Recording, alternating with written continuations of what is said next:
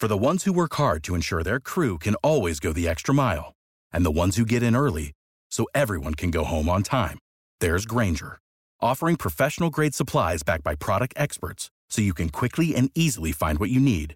Plus, you can count on access to a committed team ready to go the extra mile for you. Call, clickgrainger.com, or just stop by.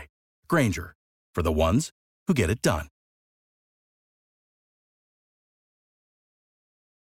And catching you up on all the big stories that'll be developing throughout the day. Every weekday at this time at 839, we take you in depth on all things D.C. And the House is set to confront the Capitol attack this week on a number of fronts, from a spending plan to a vote that is set up in the House on a special commission to investigate the January 6th riot. Uh, WOKV's Blair Miller continuing team coverage in Washington. So late last week, the way we left things for the week uh, into the weekend was that there was a deal in place to set up a 9 11 style commission. Does this have the support of both parties? Well, you know, the top Democrat and Republican on one of the committees reached that deal you're talking about to establish a bipartisan commission to investigate the January 6th attack on the Capitol. The House Democratic leadership has scheduled votes on two bills this week stemming from that attack. And as you know, Rich, you know, there's been a series of confrontations on the Hill last week between lawmakers on this issue and others. And so the deal that we've talked about it came after months of stalemate on this.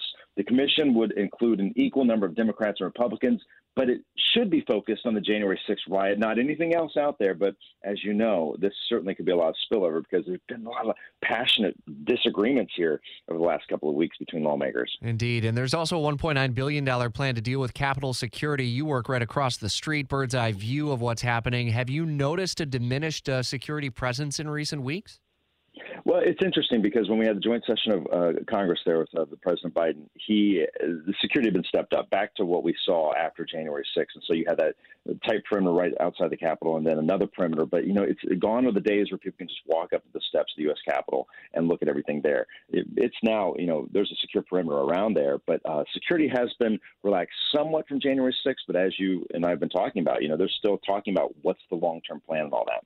There's a lot of tension as you get back to the original point of the politics of this. Over the weekend, Congresswoman Liz Cheney, who had been in the leadership position, openly criticized her colleagues for continuously downplaying the January 6th riot and condoning ongoing the former president's claims that the 2020 election was stolen. Does she play a leading voice, perhaps, in this 9 11 style commission?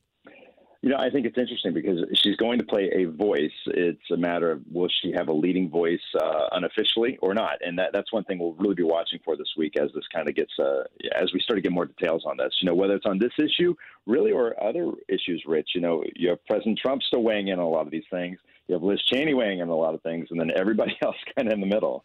Yeah, WOKV's Blair Miller will follow the story for us throughout the week. Blair, thanks. It's 841. Without the ones like you, who work tirelessly to keep things running, everything would suddenly stop.